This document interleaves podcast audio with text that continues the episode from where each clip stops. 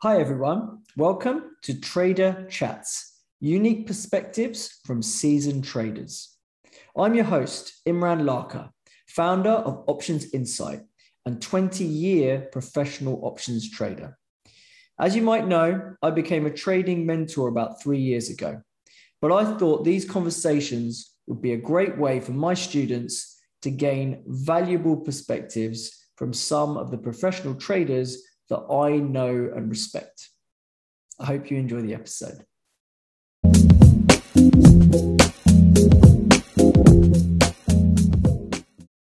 Welcome back to Trader Chats, everyone. Uh, today's episode is called The Importance of Positioning. And my guest today is my good friend Brent Kochuba of Spot Gamma. Hey, Brent, how's it going? Great, Imran. How are you doing? Good. Thanks so much for coming on, mate. It's great to have you. Absolutely. Um, I love the opportunity. And uh, why don't you tell the audience a little bit about your background in trading and, and what you're up to over there at Spot Gamma? Sure. So uh, originally, I started off as a broker. I was a broker for Bank of America and Credit Suisse in equities and derivatives. And then I worked for the uh, market maker known as Wolverine. I was a broker there as well. And then following that, I traded for a family office and built some option strategies. And those, the foundation of those strategies turned into spotgamma.com, where I write a daily analysis uh, on the options positioning in the S&P 500. And then we also analyze over 3,500 different uh, individual single stocks. And I know all about Spot Gamma because I'm a, I'm a subscriber myself. So you know, I, I love the right. I love the work you're doing over there. Thank um, you very much. yeah. So uh, I guess the sort of question, the obvious first question would be, why is positioning so important? Do you think? And I'm not talking about necessarily options positioning, but just in general in trading. What is it about positioning that that makes it so kind of relevant to uh, to market moves and things like that? In your opinion? Yeah. So I think when you know how somebody is positioned and how large their position is, you know, that is information that is invaluable. And there are a lot of people that strictly trade off of how people are positioned in the market, uh, irrespective of what the fundamentals may be in any kind of asset, right? And you could look at real estate markets or Bitcoin. I know is your big you're a big fan of that, mm-hmm. uh, and, and, certainly the meme mania per, you know proved this, right? It didn't matter what the fundamentals are necessarily; it just mattered what the supply and demand was, and then you mm-hmm. can figure out how people are positioned. Then you know how they're going to have to act or react for a given change in price, right? So it, it's it's the behavioral side of knowing how mm-hmm. someone's positioned, and then knowing the actions or steps they will take if their position starts to move in their favor or or against them. So I guess you're because I guess you know trading's all about the marginal buyer or seller, right? That's going to determine mm-hmm. whether we go up or down. So so what we're saying is if we can get a handle on a decent universe of the investors who are playing in a certain stock or a certain asset and we understand what their positioning is, we can get a sense of what their psychology will be because at right. the end of the day, a lot of your actions within the market are a function of your your emotions, right? And sometimes right. those emotions are triggered by moves in the market. And and if everyone's basically on the same side of the boat, and some piece of news that comes out to the contrary, you know that everyone's going to panic at the same time. And, and understanding that concentrated position that is out there gives you a sense of where the fragility lies in the market and where, where you might get outsized positions that are a bit bigger than normal, basically, right? Yeah, one hundred percent. And and I think that applies not only to traders, but when you look into commodities. I mean, you know, today we have the Bitcoin ETF, which is a futures-based ETF. So I'm curious on your your feedback there. But look at the oil squeeze. Um, the uranium squeeze is a popular one here recently, where you know there's a certain amount of uranium that's needed to run generators and the like, and there's an ETF now that's starting to buy up all the physical uranium. So you can start to look around and say, okay, I know where the, where the pressure is coming. I know how these the ETF is is positioned right. I know that nuclear uh, plants need to buy uranium or oil mm. companies need to buy or produce oil. There's not enough oil, and, and that's going to squeeze these things, right? It's going to squeeze these stocks. And so, you know, you could look at oil that way or Bitcoin, you know, with the new ETF, ETF, is that going to, you know, create a, a scarcity in Bitcoin? Um, and, and those are positions, right? And those are positions that you know can be squeezed. And in this case, uh, you mm. can you can possibly position yourself to take advantage of that squeeze. Yeah, I mean, I agree. Like so much of psych- trading is about the psychology of the investor base, right? It's much, yeah. a lot of the time, especially in the short term, right? You get obviously you get research analysts who study the fundamentals and, and they might formulate a really accurate one to two year view on an asset. And they that really their analysis really does matter to that. And that may well mm. play out over the next two years. But what's going to happen in the next half an hour is about positioning, right? Way yeah. more about positioning than it is about fundamentals. I guess. Yeah, and I, I, think too. I mean, you can even scan back a little bit. I mean, I mean, take GameStop for example. You know, the stock doesn't have any fundamental basis for trading at $190 a share and however many billion dollars of market cap is at the moment, right? Mm-hmm. And I mm-hmm. think a lot of fundamental people are are pulling their hair out saying this doesn't make sense. But there's humongous options positions in that name that just hold this up. And there's a lot of people who have bought the stock and they never want to sell it ever for you know whatever their narrative is, right? Mm-hmm. Um, and so you know this kind of I guess circles back to the idea that you know pr- prices you know what the next guy is willing to sell or buy at. Um, mm-hmm. You know, and if you know how that person is going to be forced to buy or sell, then then that's the positioning I think aspect of it. Okay, so then that kind of leads on to the next thing, which is okay. So we understand positioning plays a major part in short-term price movements. Now, how do options positions feed into this, right? And how do they impact the market? Um, when, when yes. Yeah, sorry, I didn't mean to interrupt you there. No, no, um, the, the the fun thing with options and positioning is that we know that most of the people when you buy or sell an option you're you're transacting with a market maker uh, or a dealer. And we can estimate based on uh, publicly available data and some of our modeling you know where the dealers are positioned or where big pockets of options exist. We know when options are going to expire. We know how hedge activity or hedge flow will have to change based on the stock price movement. So we understand exactly what a, you know, how these market makers or dealers are positioned. We know when their position is set to change, et cetera. And so we can start to forecast how these hedging flows or the steps that dealers have to take to protect themselves will start to impact the stock or move a stock around.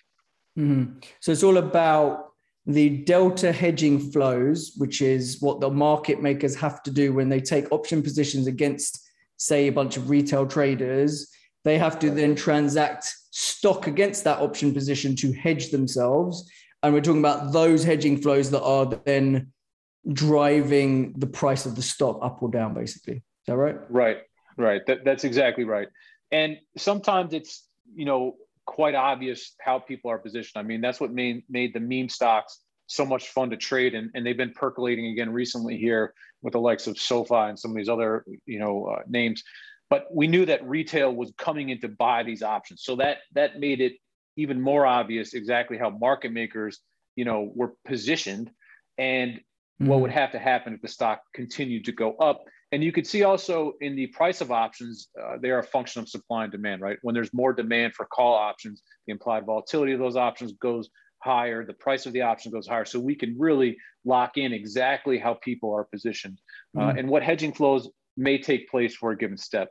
Um, you know, one of the interesting things about options, obviously, is the timed expiration, right? So there's a decay to these positions. We can bet on what happens to a dealer's position or a market maker's position because of that decay, or, or what happens if the stock goes down or up, or if people switch from a long view to a short view.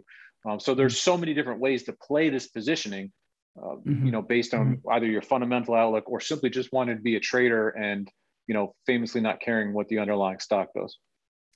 Yeah. And then do you, and then so, okay, so it makes sense. So option positions, you know, the delta hedging of options positions has an impact on the spot price. And the bigger the options open interest is relative to, you know, how much stock trades on a, on a, on a day, on an average day, mm. that's going to have more and more impact, I imagine. Right. So yeah. You know, what about do you do you kind of keep an eye on the structural hedging flows that are in a market? For example, like the S&P is something you obviously monitor very closely like and we know typically institutions the big money managers tend to be buyers of put options and sellers of call options. Right. So does that structural does that structural flow and positioning that the dealers take the other side of does that have a strong impact uh, in in the dynamics and and, and kind of what you see going on there yeah that that structural position has a very important uh,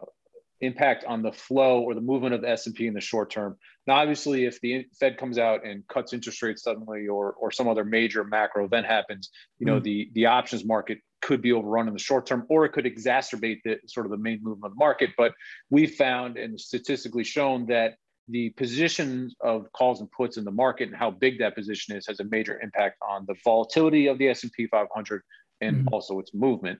Um, I, I, like to give this famous example of sort of how positioning can affect the affect the S&P 500. If you remember back in the COVID crash in March of 2020, you know the market was down 30, 40 percent, and mm-hmm. things were just you know careening lower, right?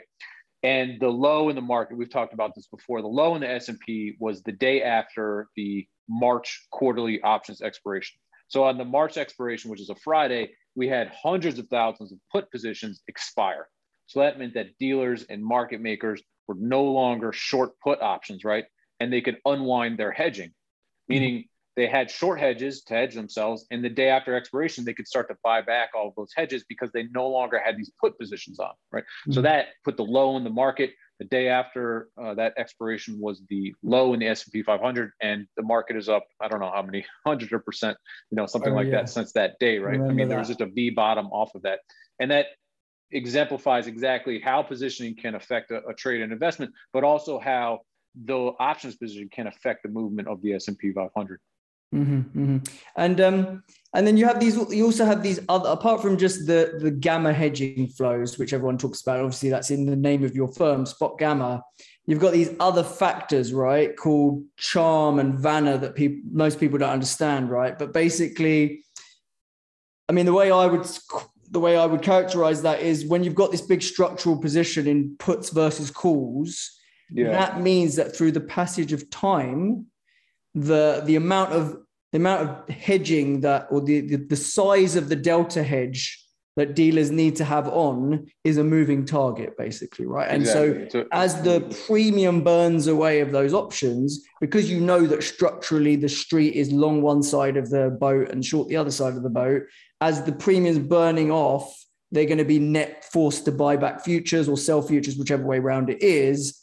And those are called charm and vanna flows, basically. Is that, is that right?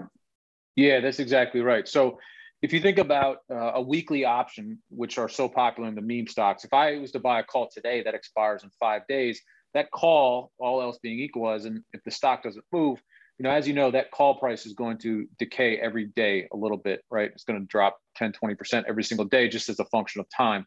And so mm-hmm. if I'm a market maker hedged, uh, hedging out that call, every time that call loses value because of this decay function, I can adjust my hedge there, right? So that's the charm mm-hmm. flow. And then the mm-hmm. second one, as you mentioned, was Vanna, which is a big one. And, and Vanna tells us what the delta hedge is for a given change in implied volatility. So implied mm-hmm. volatility is really important function in the options market, uh, but you can think of it as a, as a as an expression of supply and demand. And you know, for example, when the market is crashing and put values are rapidly expanding, right? Because implied volatility is spiking higher, put values are going higher, and a market maker who's short an option is going to be feeling some pain, right? And so they mm-hmm. need to hedge by selling more futures. That's the Vanna function. As vol mm-hmm. expands, they would need to, in this case, short more futures. And as mm-hmm. implied volatility comes back in because people think crisis is over, they can buy futures back. Mm-hmm, and so when you, right, and so when you assume that the position is massive in terms of millions of put positions in the S&P 500 alone, you mm-hmm. can see how those flows would have a major impact on on the on the movement of the underlying asset. And the other thing is about this is that it's a reflexive feedback loop for example, you know, last week there was uh, the market was down around 4,300 in the S&P 500, mm-hmm. and there was a lot of put positions. And what happened was uh, after the FOMC came out, there was Fed minutes and a few other macro data points that seemed to give a all clear to the market, right? And the market started mm-hmm. to catch a little bit of a bid. So once the market catches a bid, put values start to crash, right? Put values start to drop down, so dealers can start to buy back some of their short hedges. Mm-hmm. And when they start to buy back short hedges, the put values obviously start to lose more money, right? Because now the mm-hmm. market's going up because dealers are buying back shorts. And mm-hmm. so the dealers go, oh, now my puts, because I've been buying back stock, now my puts are losing even more value. And it becomes this feedback loop. It becomes this, mm-hmm. you know, mm-hmm. uh, mechanism to force, you know, the, the uh, stocks higher. So, you know, the, the reflexive uh, the word reflexivity is a George Soros term back from the Bank of England when he had built a huge position in British pounds, right? And and he right. knew how the bank was positioned and the, what the bank was going to do. That's a right. fascinating story to read. Uh, but he knew how the bank was positioned and and he was going to squeeze them. It was it was positioning mm-hmm. and and some poker, you know. game theory, uh, right? Yeah. Yeah, game theory, right? Exactly. That's the word I was looking for. Thank you. So, yeah, and like. Um, and you know, sort of uh, related to your point as well, the whole vol selling thing, right? Like you're talking about people having to yeah. buy back futures, and that makes puts drop even more, and, and it becomes reflexive. But then on top of that, add the general volatility selling appetite that comes when the mm-hmm. market stabilizes, and people might sell VIX futures or they might sell vanilla options, delta hedged, and they just supply the street with a load of volatility, which makes right. vol drop even more, which makes the the Vanna effect make them buy the market even more, and that just adding to that that reflexivity loop that you've described, yeah. right? Yeah, and, and you can. What's interesting too is that the S and P 500 and now the Q, the QQQ Nasdaq ETF, they both have uh, expirations three times a week, and and the volatility sellers are uh, tend to show up in those products a little bit more. I think because they feel like they have uh, more certainty because it's short, such short-term mm. days expiration, and obviously there's a little bit of a premium in there because there's of those extra extra expirations, and so there's so much flow that comes in those very short-term options to sell that volatility, and then obviously obviously the weekly options in in the meme stocks. Um, is prevalent. That's where most of the volume is. So you can see these demand cycles, you know, play out every single week. You know, almost every other day now uh, with these extra expirations. Yeah, so I was going to ask you a little bit more about that explosion in the retail options activity and this whole meme stock craze and with GME and AMC and all that stuff and, and what your take is and where you think that's heading, basically. Obviously, we know this almost I, I, remember you've called it weaponizing gamma from from mm-hmm. like the, the retail army and and how they kind of just coordinate and decide which stock they're going to buy next or buy calls on next and put all their premium into it and it, and it just works yeah. right? So what do you what do you think about this kind of meme craze and do you see it just carrying on the way it is? Do you see it evolving? Has it changed in the last six months? Like, what do you see? Yeah it's changed in the last six months and i think the big change is the you know back in january I, I, I heard recently, and I'm uh, a fuzzy memory here, but I think it was a GameStop. The movement in GameStop was like a five sigma event, right? Nobody expected that stock to ever go from what are five dollars or ten dollars up to three fifty, four, five hundred dollars a share, right? And that caught everybody off guard. And it mm-hmm. wasn't just GameStop; it was you know a hundred other stocks that were squeezing at the same time. Mm-hmm. And I think that that caught a lot of models off guard, right? Citadel has a volatility model when they're when they're you know they're market makers. They have a volatility model. Hedge funds have a volatility model. Uh, brokers have a volatility model to, to calculate how much margin they need right?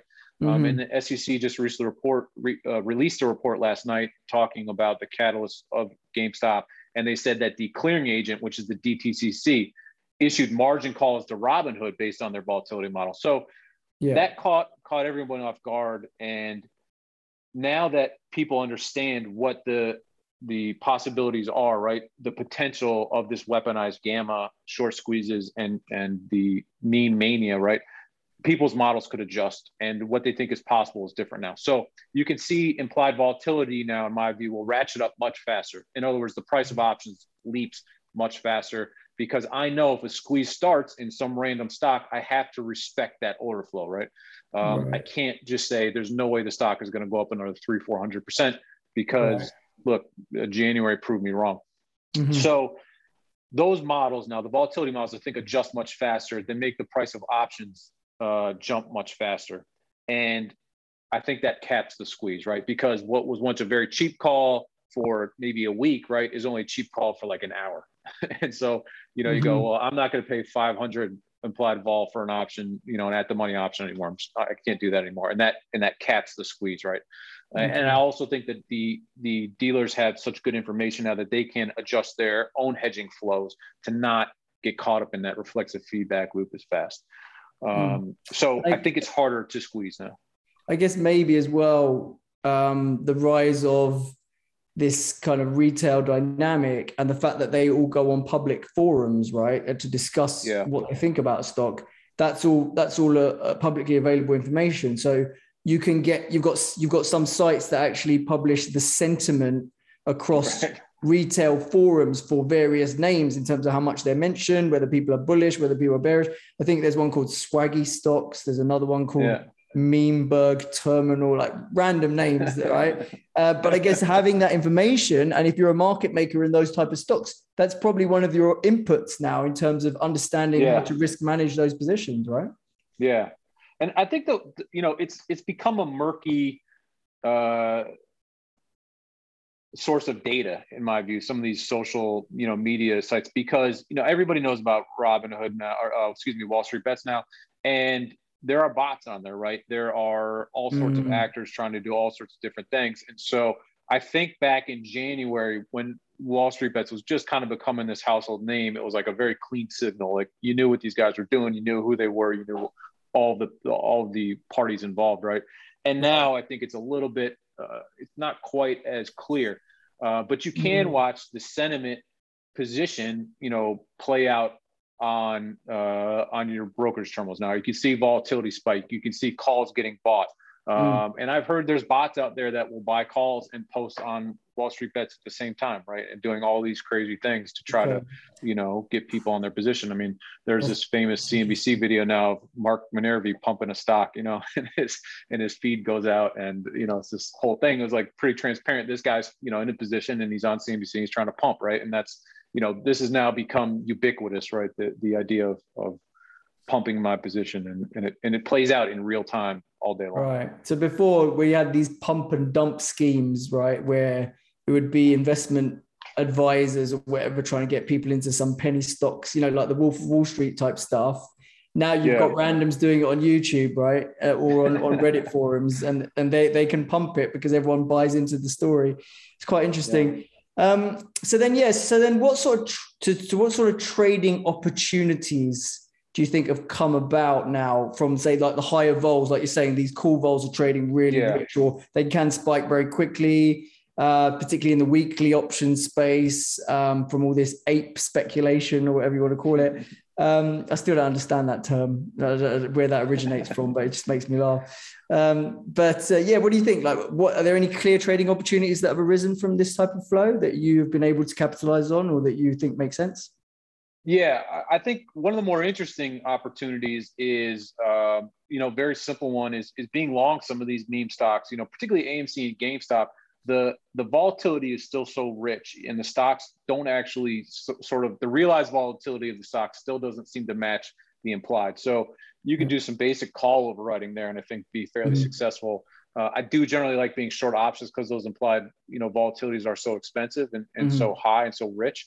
Um, and i so you know short options strategies ratio plays are very interesting to me or, or butterflies uh, you know, you want to have defined risk, obviously, uh, but being short in general, uh, Vega in those names, or you know, or or, or playing decay, uh, I think it, generally you can be pretty successful doing that, and also trying to identify the stocks that are going to start pop, popping up and percolating, uh, and are going to be a catalyst uh, or where there's a clear catalyst before people realize it. I'll give an example. You know, Coinbase is going crazy, right? These last few days, the stock's up a ton. Tesla's up a whole bunch these last, you know, several days.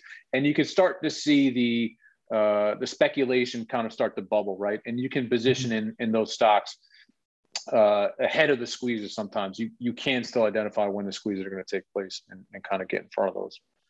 and I guess your, your models and your your data kind of tries to find that or identify that ahead of time, I guess, right? Yeah, I think finding, you know, playing the names that have already popped where the volatility is very high is, is much more transparent and easy to do. I think because uh, it's obvious when something's had a major move like a SoFi or you know, even yeah. uh, Coinbase today I mentioned before, uh, and Tesla's on quite a run. And you know, again, because of positioning, that there's a lot of volatility in that name. There's a lot that's about to happen, and you mm-hmm. could draw some inferences about you know how people are positioned in the name, what people think, what sentiment is, um, and and make some really successful options trades that because the implied volatility is so high, they give you a fair amount of error room, right? Like the the uh, the probability of profit, I guess some of these people like to call it, uh, can be pretty wide, um, you mm-hmm. know, because the implied volatility is so high. Mm-hmm. You know, there's a there's a lot of people out there that will overpay for options. Uh, you know, they'll buy they'll buy calls at such high levels that um, the payoff for those positions are nearly impossible, right? Um, and I right. think you can sort of try to take the other side of that bet. So I can still bet that the stock's going to go up uh, while being short, you know, some very expensive calls. Mm-hmm. And then in your sort of positioning data, um, you've obviously got some embedded assumptions, right, as to which way round dealers are versus which way round yeah. the clients are. And I guess in the index, uh, my guess would be in the index space, it's structurally put buyers, clients are put buyers and call sellers. But in the single stock space, particularly in the meme single stock space, not the big large cap Apple types, but like the meme stocks, it's completely the other way around. So right. do you make those different assumptions in your model? And then do you kind of how do you decide if your model is actually accurate or not? Like actually it, it reflects the true positioning that yep. is there a way of confirming that your model's got it the right way around? Like how, yes. how do you look at that? Yeah, that's a that's a really good question. So I would say that we have two different models. We have a model that is for the S&P 500, which is the index flow, which does assume that dealers are selling. Uh, excuse me, dealers are buying calls. So the, the big funds are usually selling those calls. So mm dealers are long calls and they're short puts. People are typically buying traders are typically buying puts uh, for downside protection. Now, whether you look at individual stocks where we assume that dealers are both long calls and puts on balance, uh, or that sort of different S&P 500 model, if you overlay volatility, right? If you look at skew uh, and term structure, uh, we've been looking a lot at uh, sticky delta uh, volatility or fixed strike volatility. If you sort of overlay that surface onto where people are positioned, you can very quickly figure out which way people are leaning, right? Now, there's some shades of gray where there's not a much of a position that you could tell, but if you look at the implied volatility surface of a name that's getting squeezed, like SoFi again, or uh, AMC or GameStop back in the day, you could see the volatility surface clearly showed a skew towards call buying. Um, okay. And and most times you see in the S&P that calls are getting sold, and there will be a uh, a bid oftentimes to I wouldn't call it tail risk, but you know five percent out of the money uh, puts is sort of typically the standard position, and then and then the shorter dated options, those all get sold, right? That's all these people crushing short dated mm. volatility. But you know, skew was so high uh, in the S and P for the last several weeks, and so you could just verify your position okay. and your and your thesis is correct off of. Uh, that off makes of a lot of sense, yeah. And for those who don't know that term skews, we're talking about the difference in implied volatility between you know, say downside puts or upside calls. And the idea is that if that implied volatility was completely the same in those options, those out of the money options on both sides of the distribution, that would be no skew. But typically in equity markets, particularly in equity indices, we tend to see a supply demand imbalance that shifts that implied vol premium to the put side and it makes the calls relatively cheaper because there's lots of sellers of them and that skew kind of gives you a clue on which way round the positioning is um, that the dealers get left with basically right so yeah okay yeah that makes sense yeah. overlaying the skew on top using that as your model to decide positioning yeah and then right. i guess monitoring that change in skew as well as price is moving is even more confirmation i guess right yeah 100% because i think at the end of the day so we could tell because it's public information what the open interest is, and so we could figure out where the big strikes lie. You know, where's mm-hmm. the big call, where a big calls position, where a big puts position, and then if you overlay the implied volatility, you know, on top of that uh, distribution, right, the distribution of gamma, you can again start to see, okay, for some reason dealers are, you know, uh, have really ramped up the price of, you know, out of the money calls, right? They mm-hmm. must be getting full. Their inventory must be getting full. Mm-hmm. And so that's telling me that people are buying those calls, right? Uh, yeah. Because dealers are going to adjust prices like supply and demand, just like anything else. You know, no one can buy cars. There's no cars available now. Car prices are going through the roof. And I think mm-hmm. options are the same thing. Mm-hmm. Um, it's All not right. necessarily the size of the position there. It's it's how the how the dealers are, uh, how much inventory the dealers. And do and do you what gives you do you have any metric or anything that you look at to really increase your conviction about whether something is going to pin right so when you look at your your gamma models and your flip your call walls and your gamma flip points and your mm-hmm. vol triggers and all that stuff all that cool stuff that i'm now yeah. i'm used to looking at um, do you have a way of gauging whether your conviction should be particularly high about a certain asset pinning for an expiry like how, how do you think about that yeah So the the key metric here, without giving away too much secret sauce, is we look at how much stock volume is taking place, okay. and we estimate how big the hedging flow is relative to that stock volume. Okay. So the idea is, our market makers is their hedging flow likely to be a significant amount of the stock's volume. If Citadel, uh, if Citadel's hedging flow is going to be 75% of tomorrow's volume in AMC, then I have a pretty good amount of conviction that the options are going to really control that name and that the uh, the major strikes that I'm looking at, where gamma is positioned, for example, um, that strike will stay in play, right? So if all the gamma is at $40 in AMC, which it typically is, and the estimated hedging flow is 25% of the stock's volume, then you could say, okay, this gives me a lot of conviction. Okay. Um, and we call that activity factor in in our models, and that's that's hmm. available on our on our site. So, that, you, so that's the that's the main and does that typically tend to be much higher on single stocks than it is on indices? Because I guess index volumes are just massive, right? Or not? Yeah. Well, the S and P is kind of a funny one, right? Because uh, so in spiders, you can tell, and it's a huge position in the SPY and QQQ. S, SPX is a little trickier because obviously not there's futures volume there, right? But mm-hmm. uh, you know the SPX itself is really just a derivative, and obviously uh, there's arbitrage there. So the, the SPX index itself is based on where the 505 components of the S&P are trading. So there's like some weird, you know, fundamentals in there, but uh, not fundamentals, but there's some weird um, uh, mechanics as to, you know, which, what is controlling price exactly. Uh, yeah. But the options complex in the S&P 500 is just massive, right? It's enormous. You know, yeah, it's, absolutely enormous. Yeah, billions and billions and billions of dollars. It's the key way that most major insurance companies, pension funds, and the like all hedge. Uh, and, and, so it is. A, it well, is I think it's funny. I think it's funny. Like you look back at the last six months, almost every every significant correction in the market has been on expiry week, right? I mean, just goes yeah. to show you the in the price action that options seem to matter in the S and P, right? Yeah, uh, you know, it, this is so funny because um, you know, one of the important sort of moments in my trading life was August of 2015. And, and I don't know if you remember that, but end of August, mm. there was a, a massive yeah. crash on the market. It went limit down, the exchanges closed, it was a mess, right? Um, and that was an important moment for me that showed, you know, what options positioning does. But I had just been doing some research on this, you know, over the weekend actually. And I just realized that August 21st, which was the day of uh, the day before the huge crash, was an expiration day. Hmm. and so I was looking at the options flow on that day, and people came in, they were buying, you know, tens of thousands, hundreds of thousands puts up into the close that day, which is an options expiration day. And then on Monday, we go limit down. And then, mm-hmm. like the low in the market uh, is essentially the, the, the September expiration. So after the crash in, in August, end of mm-hmm. August, September was just a really tough month, really whippy volatility. The market couldn't break out. It was just an ugly, choppy month. September expiration takes place, all those puts expire, and the market goes back to uh, August highs.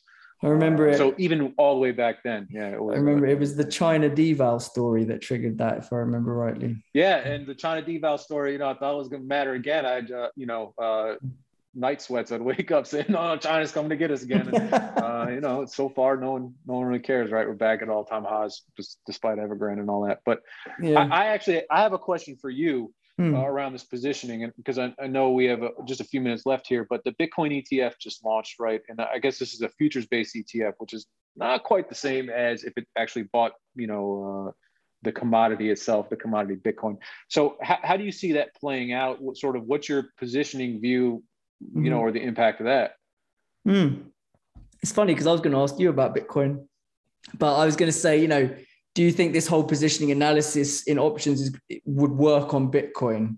Um, or, or do you think the options market needs to be more established and have more predictable flows? Because, like we say, at the moment, you know how we talked about skew uh, giving you an idea of where positioning was in the dealer community, right? Yeah. Well, if you, I've been trading crypto vol for like a year and a half now, and skews all over the place. Like one week skew will be for calls, another week it'll be for puts, and then a week later it'll be for calls again. And it's so volatile. Like the, the volatility of the skew itself is is all over the shop with spot. Yeah. Um, it doesn't it, it doesn't always correlate with spot. Sometimes it does the opposite of what spot's doing. But, but because there's no kind of consistency, I mean, the longer dated stuff is consistent generally. The call skew is normally the one that has the premium for anything six months and longer, that's pretty consistent, right? But anything in the front end, which is kind of where all the gamma is, right? As we know, that is moving around so much that you, are really struggling to get a handle on whether dealers are long or short an area, basically. So you've got to yeah. you've got to kind of get quite granular with it and watch exactly what's happening on a week by week basis see how the implieds are moving, see how the skews shifting, and see where the strikes that are active are to get a sense for where the clients have bought or sold them, basically, right? Now, I, I do think the more the more adoption from institutions that we get, and we've had a decent amount already, the more we get of that, we will get more and more consistent overwriting flow because that is mm. clearly the biggest no-brainer for an institution who's long any kind of Bitcoin or Ethereum to then sell 10% out the money calls at a massively fat premium every month to yield enhance that position is an absolute no-brainer for an institution. Yeah. Right? So there you yeah. will get a natural supply of upside, which will probably depress that front end call skew. Uh, but then whether people are going to be willing to pay up for the downside on 100 vol or whatever it is consistently remains to be seen. Um, so, you know, I don't know. I mean, in terms of the, sorry, but to, to answer your question, in terms of the ETF and the impact that's going to have, um, early to call. Um, obviously, the market front run the news massively and yeah. got very bulled up, and there's a lot of speculative buying into the news. That's kind of done now, and, and the market hasn't done a whole lot since Friday when that news was pretty much nailed on. Um, I, 63,500 is where we're at right now. Yeah, so we're, we're kind of ticking, squeezing a little bit higher, but we've kind of run out a bit of momentum, right? All the momentum yeah. was last week. So, you know, I, I mean, we're, it looks like we're going to tap the all time highs and then decide whether we want to break that and go, go to the moon or whether we're going to have some meaningful correction, right? So it remains to be seen. Um, tough one to call, but I, I, don't think this ETF that's been approved is a game changer, really, because yeah. it's a futures based ETF. So what right. you've got is the whole point of being in Bitcoin to some extent is to be able to self custody it and and have freedom from the system, right? And you know, anyone who really is a hardcore Bitcoiner or is investing in it for those sort of reasons isn't going to be getting going into an ETF. Um, that is also going to have all these embedded costs, like the the roll futures roll cost that trades at a premium to the spot every single month. You're going to be rolling that, so that's going to come to at least 10% a year extra cost of just holding that thing. So I, I don't think it's going to get loads of traction. And there has been one available in Canada, hasn't got a ton of traction. So it's not it's not the one that's really going to be a game changer for Bitcoin. If anything, it's a stepping stone towards bigger bigger things. Like if there's a yeah. if there's a spot ETF that gets approved, if Grayscale gets to convert their thing to an ETF, if more spot ETFs get approved and the adoption increases it opens up the universe of, uh, of investors that can participate. It's a good thing overall for adoption but this specific etf i don't suspect is going to get a ton of inflows that are going to be significant enough to matter but it just might be the psychological signaling that the sec has become more crypto friendly and yes. that type of thing is that's going to be more supportive i would say. Yeah yeah, I think the the reg, uh, the regulatory aspect of it is certainly bullish. I, I found when I was looking at the options open interest position that the the options position was really just not that big. And and the the other issue that I have with it is that it's bifurcated, right? You have Deribit, you have you know the futures exchange here in the U.S. There's a few other that are they're kind of all over the place.